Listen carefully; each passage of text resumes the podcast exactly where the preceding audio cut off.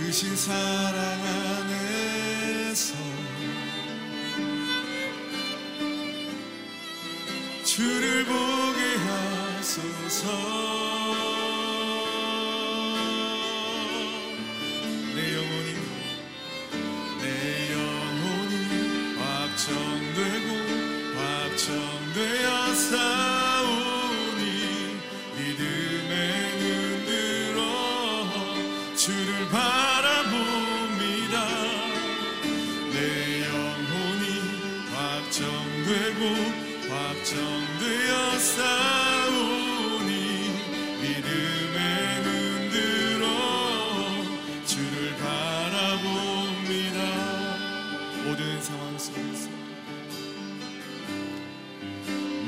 상황 속에서 주를 찬양할지라.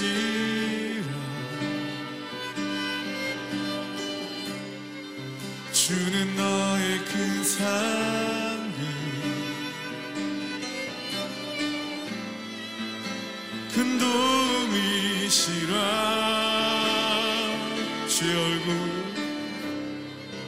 주의 얼굴 구할 때 주의 영을 부으사 크신 사랑 안에서 주를 보게 하소서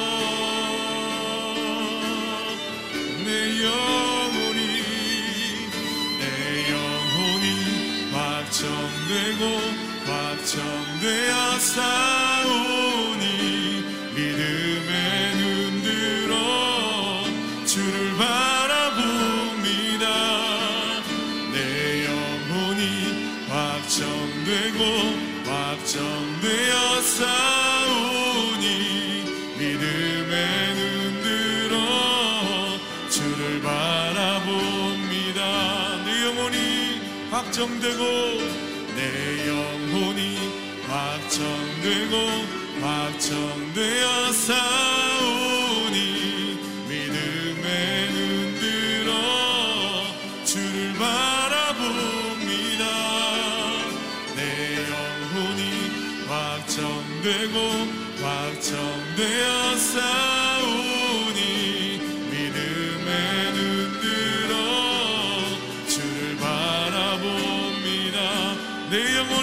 확정되고 내 영혼이 확정되고 확정되어. 싸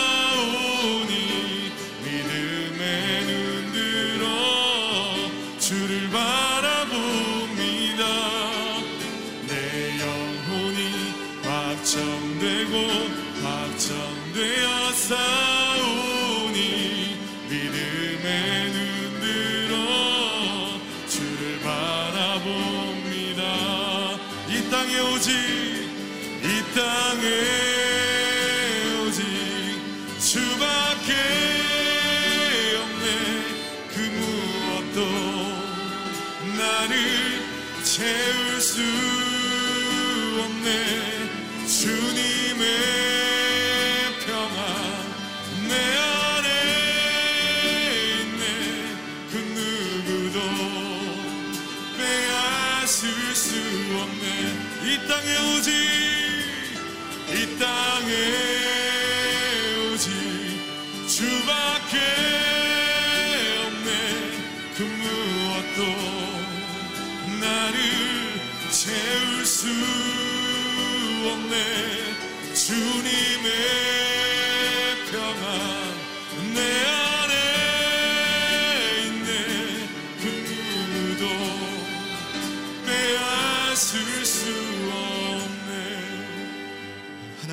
그렇습니다. 우리는 주님으로만 살 수 있음을 고백합니다. 주님의 은혜 이때에서만 살아갈 수 있음을 이 시간 고백합니다. 주님의 은혜로 오늘 우리의 영혼을 사로잡아 주옵소서. 주님의 말씀으로 나의 심령을 살게 하여 주옵소서. 이 시간 주의 말씀 붙들고 나갈 때 성령의 충만함이 우리 모든 예배자들 가운데 임하는 시간 될 수 있도록 인도해 달라고 우리 주의 이름 한번 부르짖고 간절하게 기도하며 나아가겠습니다. 주여 하나님 나의 살아갈 이유 되시며 나의 호흡하는 그 이유 되시는 주님을 이 시간 찬양하며 나갑니다. 아버지 하나님 오늘 주님의 은혜를 사모하며 나오는 모든 예배자들마다 주님의 은혜로 말미암아 다시 한번 살게 하여 주시고 주의 말씀 가운데 내가 살아갈 그 길을 발견하는 시간 되어질 수 있도록 주여 우리를 사로잡아 주옵소서. 잠자는 모든 영혼 깨어나게 하여 주시고 땅만을 쳐다보던 나의 모든 시선이 이 시간 주님을 바라볼 수 있도록 인도하여 주시사 소망의 복음으로 무장하는 시간 되어질 수 있도록 하나님이 새벽 주님의 은혜로 나를 덮어 주옵소서. 우리 안에 말씀을 통한 아버지 하나님 그 소망이 생겨나는 시간이 되어질 수 있도록 인도하여 주시고 오늘 말씀을 통하여 주님의 음성 듣는 시간 되어질 수 있도록 하나님 우리와 함께하여 주시옵소서. 그렇게 겸손한 마음으로 주님의 은혜의 보좌를 향하여 나가는 모든 영혼들마다 주님 만나는 그 놀라운 회복 의 시간 그 기적의 시간이 되어질 수 있도록 하나님 우리와 함께하여 주시옵소서 그렇게 주님을 바라보며 나가는 모든 영혼들마다 주님 만나는 시간 되어질 수 있도록 인도하여 주시옵소서. 하나님 이 시간 드린 모든 찬양의 고백이 우리 인생의 고백임을 믿습니다. 나는 주님으로만 인해 살아갈 수 있음을 이 시간 고백하며 겸손하게 주님의 은혜 보좌를 향하여 믿음으로 나아갑니다. 아버지 하나 오늘 주신 말씀을 통하여 우리의 삶의 길을 발견하게 하여 주시고 나의 인생의 난제가 해결되어지는 놀라운 은혜 시간 되게 하여 주시옵소서. 그렇게 인도하실 우리의 모든 것 대신 예수 그리스도의 이름으로 기도하옵나이다. 아멘. 아, 양재 새벽 일부에 나오신 모든 성도님들 주님의 이름으로 환영합니다. 우리 CGN TV와 유튜브를 통하여 예배하시는 모든 성도님들 주님의 이름으로 환영합니다. 오늘 우리에게 허락하시는 하나님의 말씀은 욥기 10장 13절에서 22절까지의 말씀입니다. 한 절 한 절 교독하도록 하겠습니다. 주께서 이런 것들을 주의 마음에 숨겨 두셨지요. 주께서 이를 염두에 두고 계심을 내가 압니다. 내가 죄를 지으면 주께서 지켜보시고 내 죄악에서 나를 면해 주지 않으십니다. 내가 악하다면 내게 재앙이 있을 것입니다. 하지만 내가 의인이어도 고개를 들지 못합니다. 수치와 고난을 지긋지긋하게 겪고 있습니다. 내가 머리라도 들면 주께서 사자처럼 나를 사냥하시며 다시 내게 권능을 보이십니다. 주께서 나를 대적하는 증인들을 새로 세우시고 주의 진노가 내게 더해가고 있으니 군대가 번갈아 나를 칩니다. 어째서 주께서 나를 모태에서 끌어내셨습니까? 아무 눈에도 띄지 않게 죽어버렸다면 좋았을 것입니다. 내가 차라리 없었어야 했는데 차라리 모태에서 무덤으로 바로 갔어야 했는데 이제 내 인생도 얼마 남지 않습니다. 그러니 끝내 주십시오. 나를 내버려 두어 잠시나마 편안하게 해 주십시오. 내가 돌아오지 못하는 곳 어두침침한 죽음의 그림자가 드리운 땅에 가기 전 어둠 그 자체의 땅 죽음의 그림자와 혼돈의 땅 빛조차 어둠 같은 그런 땅으로 가기 전에 그리해 주십시오. 아멘. 이 말씀 본문으로 이상주 목사님 말씀 선포해 주시겠습니다.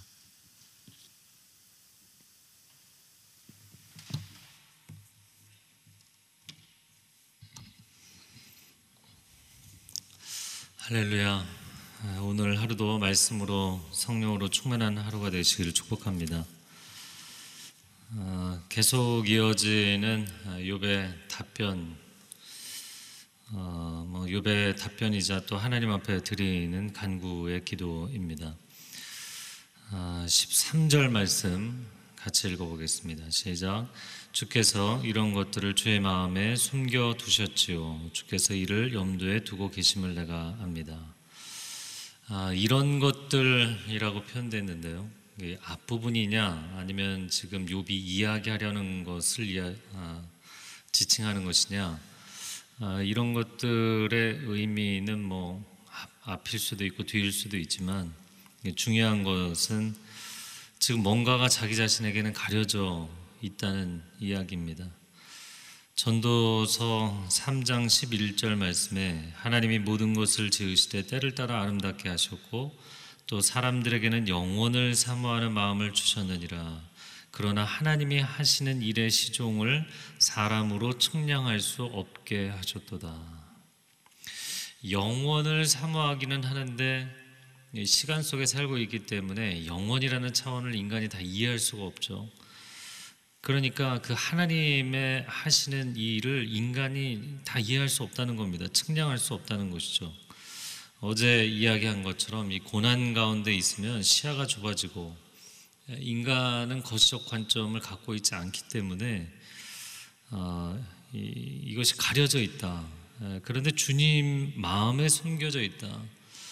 사실 뭐 주님이 숨기시려는 의도라기보다는 인간이 그 차원을 다 이해할 수 없기 때문에 가려져 있는 것이죠. 예, 그런데 고난 가운데 인생을 살다 보면 그것이 더 심해지는 겁니다. 아, 그래서 13절 말씀을 이렇게 묵상을 해보니까요.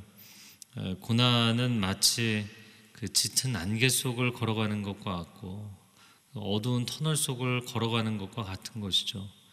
이제 오리무중 사실 안개 속을 뭐 걸어가거나 안개 속을 운전을 해도 굉장히 이제 위태롭게 느껴지는 것과 같은 것입니다. 자, 14, 15절을 읽겠습니다.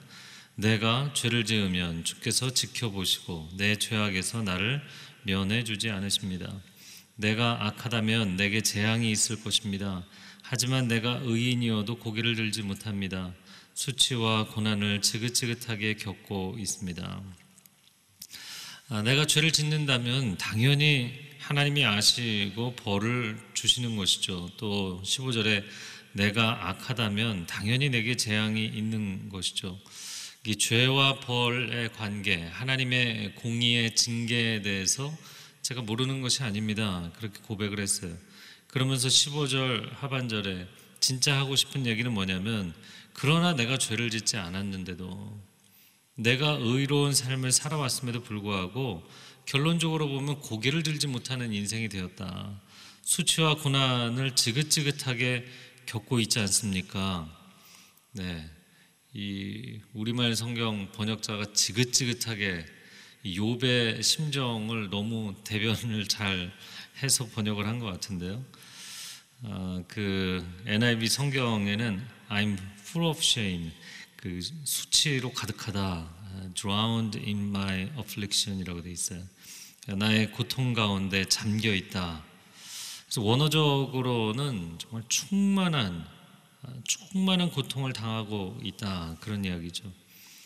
길을 지나가다가 뭐 작은 물웅덩이를 밟아서 신발이 좀 젖은 정도 이런 정도가 아니라 옆에 자동차가 뭐 아니면 트럭이 지나가면서 그 빗물과 오물을 튀겨서 그냥 온몸에 뒤집어 쓴 것 같은 아, 욥이 이제 그런 상황이라는 이야기를 하는 것입니다.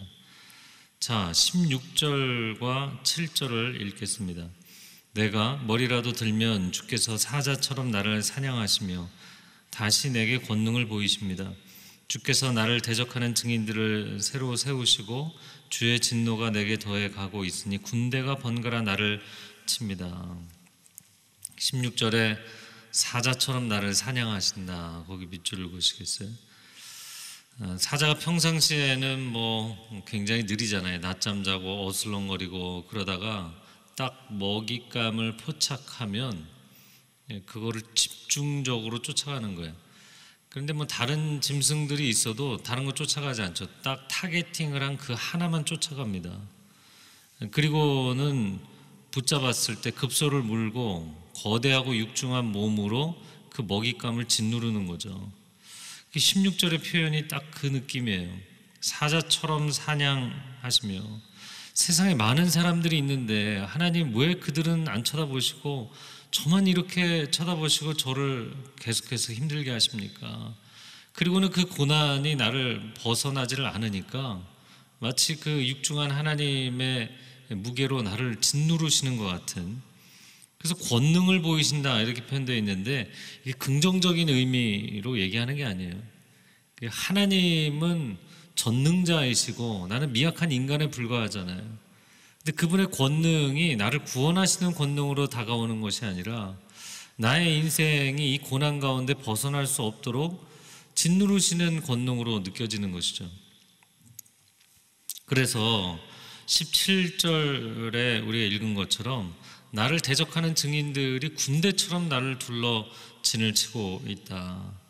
연속되는 환란, 또 새 친구의 계속되는 비난, 이 정죄의 말이 어, 친구들의 말이 그 끝나지 않고 어, 마치 회오리 바람이 회오리 쳐서 이제 하늘로 상승하는 것처럼 계속 점층적으로 나중에는 뭐 아주 악, 악담을 늘어놓을 정도로 이야기가 이제 거칠어지기 시작합니다.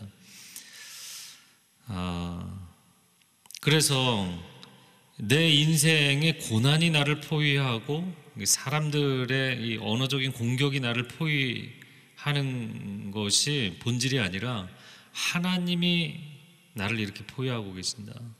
내가 사방으로 우겨쌈을 당하여도 하나님께서 나와 함께 하셔서 나를 건지신다는 고백을 하는 게 아니라 아예 하나님이 그분의 권능으로 이 환란과 고난과 사람들의 모욕을 어, 둘러 진치고 내가 당하도록 만드시고 있다라는 것이죠. 하나님의 타겟팅입니다. 저를 한번 따라해 보시겠어요? 하나님의 targeting. target이라는 게 이제 목표물 목표라는 거잖아요. 하나님이 나를 목표물로 삼으신다. 이 표현이 욥기의 반복이 되죠. 그래서 오늘 본문의 표현에서는 16절에서 사냥감처럼 먹이처럼 나를 쫓아오신다. 그리고 욥기에 또 어, 반복되는 표현 중에 하나가 나를 관역처럼 어, 나를 관역 삼으신다 뭐 이런 표현이에요. 욥기 7장 20절 우리가 이미 읽은 본문인데요. 주께서 왜 나를 관역으로 삼으셔서 내가 내 자신에게 짐이 되게 하십니까? 궁수가 관역을 향해서 집중적으로 쏘아대는 거잖아요. 그렇게 하나님이 내 인생을 향해서 고난의 화살을 집중적으로 쏘고 계신다라는 거죠. 어, 그리고 16장 12절에도 내 목을 잡고 나를 흔들어 산산조각 내시며 나를 그 표적으로 삼으셨습니다. 이제 개혁 성경에선 관역으로 삼으셨다 이렇게 되어 있어요. 어, 나를 마치 궁수의 관역처럼 그리고 사자의 먹잇감처럼 자, 그러니까 지금 14절부터 쭉 이어져 17절까지 이어져 온 내용을 정리하자면 이런 얘기예요. 어, 악인이 아닌데도 의인인데도 고난을 주시니까 이거는 선악의 기준의 문제가 아니구나라는 거를 통찰한 거죠. 그냥 나라는 사람을 하나님이 집중적으로 주목하시고 담금질을 하고 계시는 거예요. 그러니까 이 지옥 훈련을 막 도망가고 싶은 거죠. 그래서 다윗도 10년 광야에 있다가 나중에 도망갔었잖아요. 예. 가도왕 아기스에게 망명을 하고 도망을 갔었는데 사실은 하나님이 그렇게 딴 데 가지 말라고 하셨죠. 근데 내가 이러다가 죽을 것 같은 거예요. 그래서 도망을 갔어요. 벗어나고 싶은 겁니다. 근데 벗어나고 싶어서 몸부림을 쳐도 그분의 육중한 임재의 권능으로 나를 이 고난에서 빠져나가지 못하게 하고 계신다. 게다가 하나님의 시선에는 사각지대가 없잖아요. 벗어날 수도 없고 도망갈 수도 없는 거죠. 하나님이 좀 하나님의 시선을 다른 데로 돌리시면 좋겠는데 나에게 집중적으로 나를 바라보고 어, 계시는 거예요. 그리고 나만 이렇게 다루고 계시는 것 같은. 아, 그래서 이 고난의 상황에서 하나님의 주도적 심판이든 아니면 하나님께서 어, 허용적으로 이 고난을 내게 허락하신 것이든 간에 이 고난의 상황에 뒤에 하나님이 계시다라는 것을 통찰하게 되면 사람이 아, 하나님 저를 좀 외면해 주시면 좋겠습니다. 이런 생각이 드는 거예요. 좀 제가 하나님 앞에 하나님 보시기에 어떻게 온전한 인간이겠습니까? 불완전한 인간일지라도 좀 하나님 저를 집중적으로 저만 다루지 마시고 좀 다른 사람에게로 가시면 안 되겠습니까? 평상시 같으면 하나님의 구원을 구하고 하나님의 도우심을 구한다면 하나님 나를 지나치지 마시고 내게 오셔서 나를 붙잡아 주십시오. 나를 만나 주십시오. 이렇게 구할 텐데 이 상황은 하나님의 시선이 좀 나를 비켜갔으면 좋겠는 거예요. 아, 제가 이제 자주 드리는 말씀 가운데 아, 그 운동 선수들이 그 훈련하다 보면 뭐 지옥 훈련을 한다 그런 얘기를 할 때가 있잖아요. 감독이 그럼 어떤 선수들을 지옥 훈련하는가?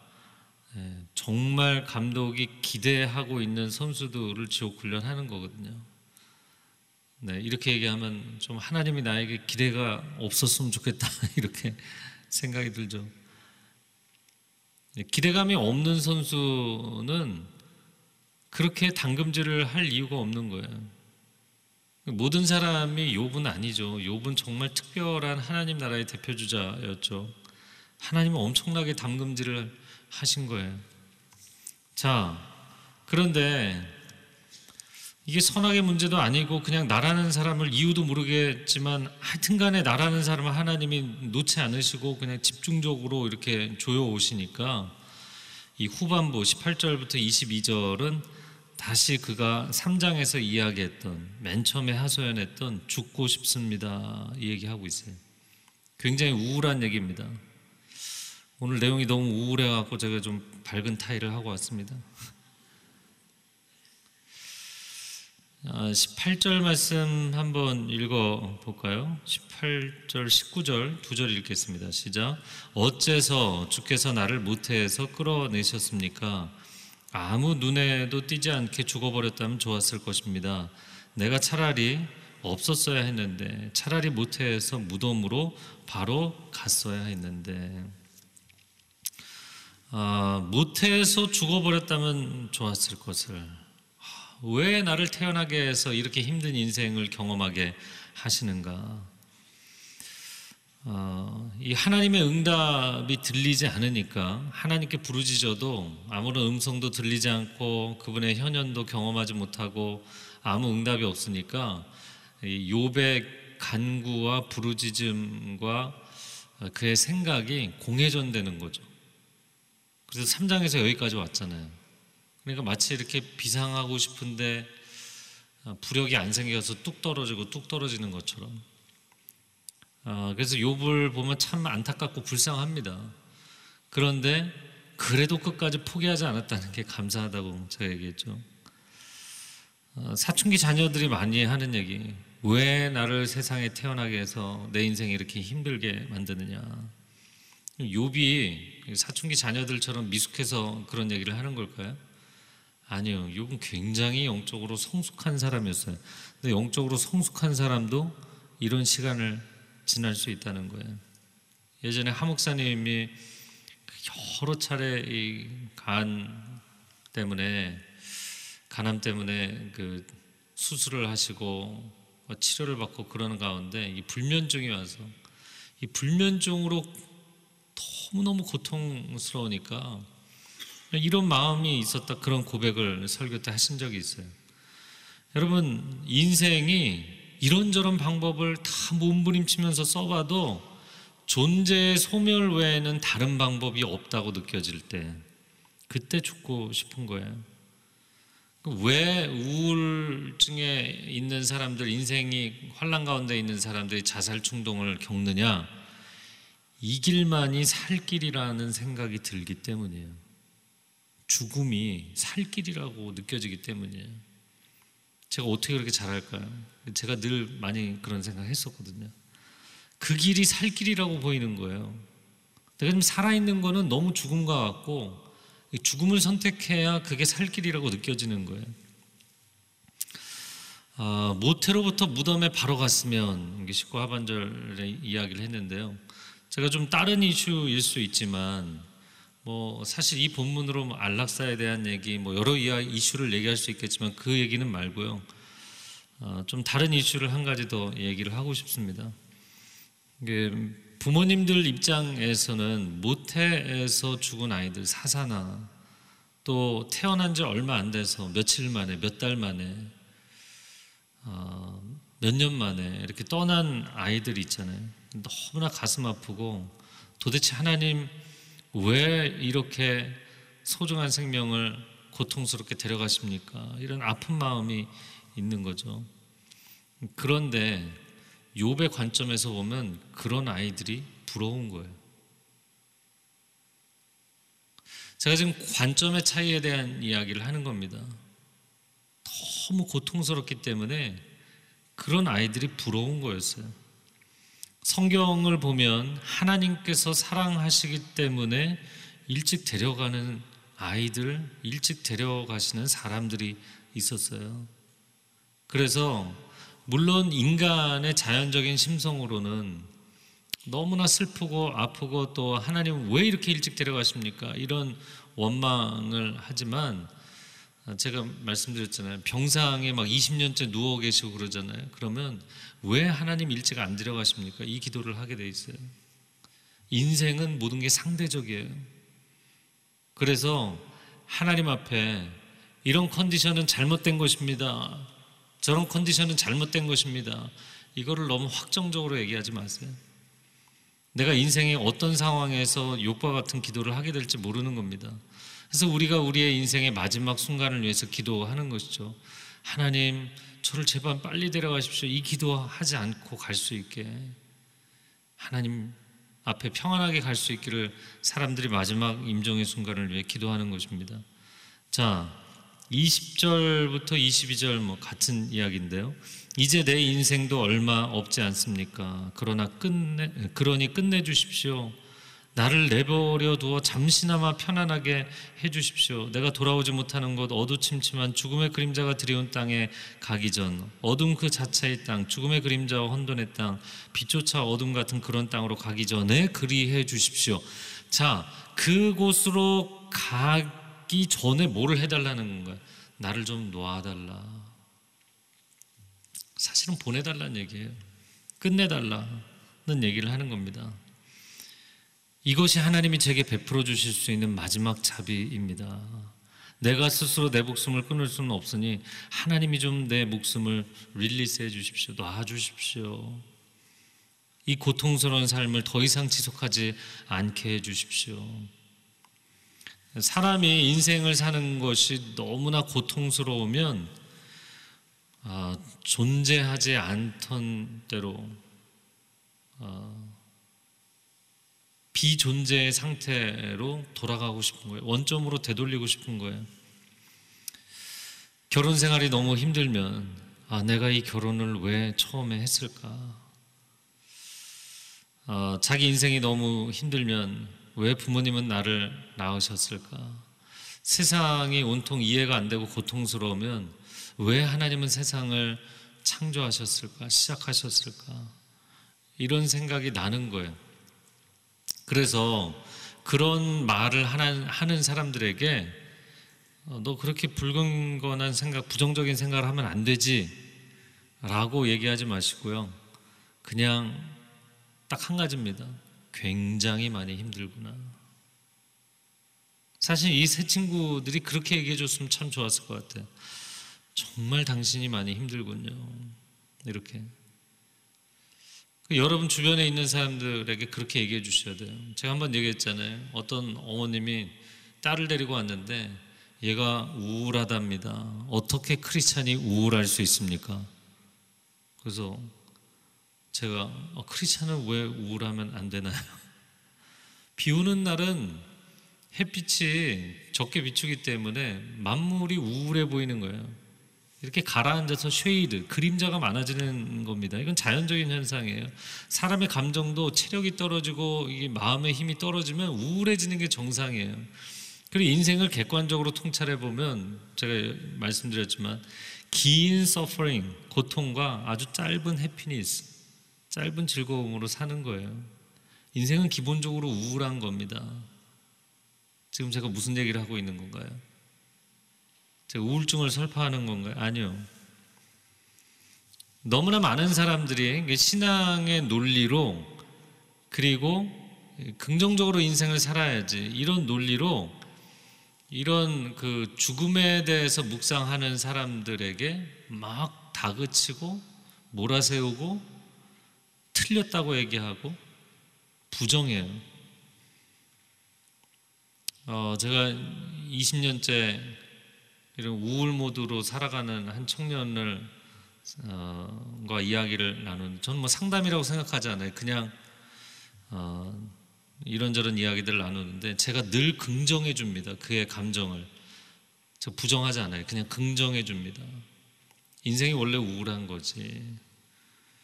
그리고 인생이 많이 힘들구나. 이거 인정해 주면요. 놀랍게도 다시 살아나요. 근데 그걸 부정하고 넌 틀렸다고 얘기하잖아요. 그러면 세상에 나를 이해해 주는 사람이 없다라고 생각해요. 그 진짜 떠나고 싶어져요.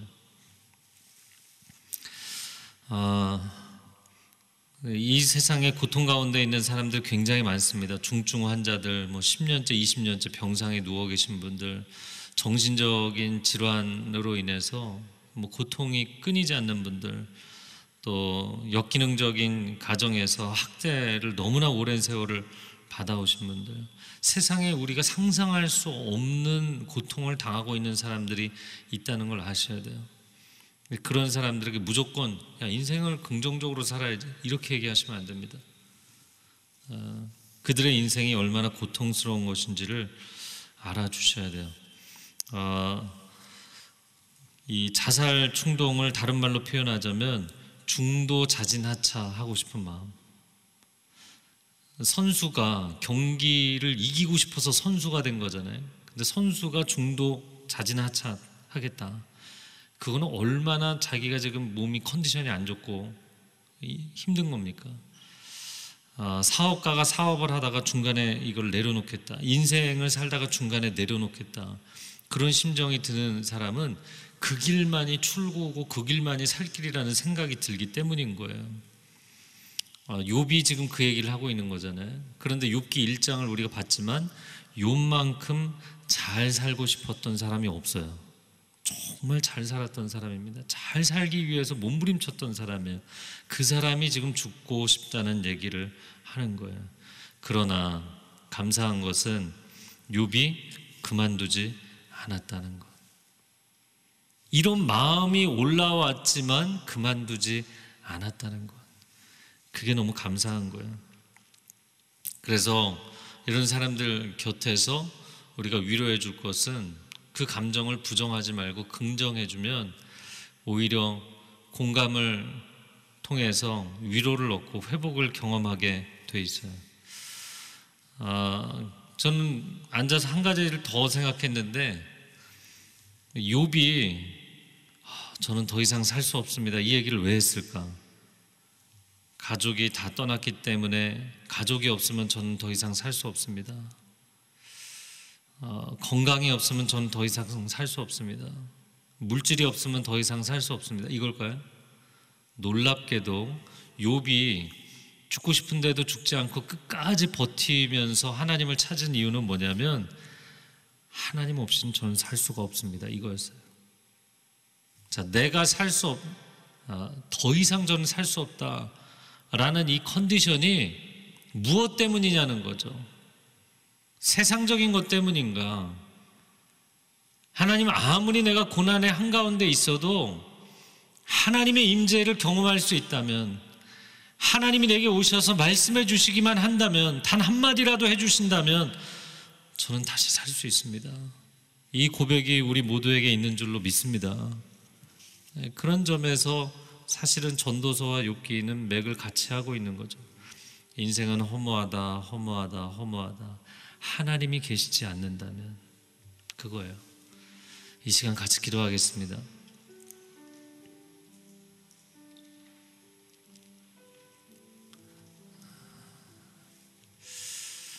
이 시간 여러분 가슴에 손 얹고 기도할 때 하나님 인생의 벼랑 끝에 서 있는 사람들 차라리 벼랑 끝에서 뛰어내리는 것이 더 나을 것 같다고 생각하는 사람들 우리 주변에 한숨과 신음으로 살고 있는 사람들을 오늘 우리가 위로해주고 격려해주고 붙잡아주는 하루가 되게 하여 주옵소서. 우리 자신이 인생의 벼랑 끝에 살지 않는 것을 인하여 하나님 앞에 감사할 수 있게 해주시고 하나님 믿음과 소망으로 살아가되 절망 가운데 있는 사람들을 품어줄 수 있는 하나님의 위로의 통로로 살아가게 하옵소서 함께 통성으로 기도합니다. 사랑하는 주님, 주님의 은혜를 구합니다. 하나님 욥의 고백을 통하여서 우리가 인생의 마지노선에서 살아가는 사람들, 막다른 골목에 서서 살아가는 사람들, 하나님 그들을 이해하고 위로하고 격려하는 하나님의 손길이 되게 하여 주옵소서. 하나님의 위로의 음성이 되게 하여 주시옵소서. 세상에 너무나 많은 사람들이 고통 가운데 있습니다. 주님 평상 가운데 있는 환우들을 주께서 극률히 여겨 주시고 붙잡아 주옵소서. 고통의 끝자락에 있는 사람들을 주님의 옷자락으로 덮어 주시옵소서. 주님 위로하여 주시고 우리 가족 가운데 이웃 가운데 지체들 가운데 욕과 같은 고통 가운데 있는 사람들을 다시 살게 하여 주옵소서 끝까지 하나님을 붙들고 놓지 않게 하여 주옵소서 소망을 붙잡게 하여 주시옵소서 오 주님 이 새벽에 주님의 소망의 빛이 임재하여 주시기를 원합니다 너무나 극한 고통 가운데 삶을 오래도록 반복하고 있기 때문에 죽는 것만이 살 길이라고 생각되는 사람들이 있습니다. 신앙이 없어서가 아닙니다. 하나님을 몰라서가 아닙니다. 주변에 있는 사람들은 당신이 믿음이 없다고 정죄하기도 합니다. 하나님, 그러나 하나님을 사랑하는 마음이 있는 것을 알고 계시고 하나님을 신뢰하는 마음도 있다는 것을 하나님 아십니다. 그러나 고통이 너무나 강하기 때문에 하나님 그 벼랑 끝에 서서 이것이 마지막 길이 되기를 원하는 사람들 주께서 불쌍히 여겨주시고 그 병상 가운데 하나님의 위로가 임하게 하여 주옵소서. 그 절망의 끝에서 하나님을 붙들고 포기하지 않게 하여 주시옵소서. 그리하여서 다시 살 수망을 허락하여 주시고 육과 같은 회복을 체험할 수 있도록 역사하여 주시옵소서.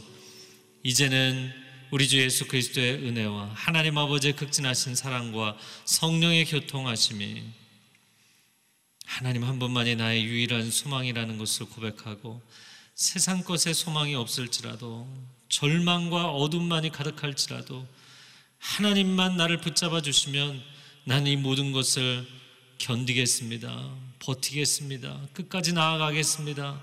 고백하며 하나님을 붙잡는 귀한 하나님의 백성들 위해 소중한 가정과 자녀들과 일터 위에 한국교회 위에 저 북녘 땅 위에 그리고 선교사님들 위해 이제로부터 영원토록 함께하여 주시기를 간절히 축원하옵나이다.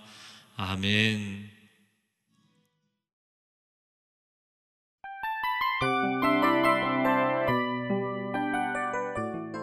이 프로그램은 청취자 여러분의 소중한 후원으로 제작됩니다.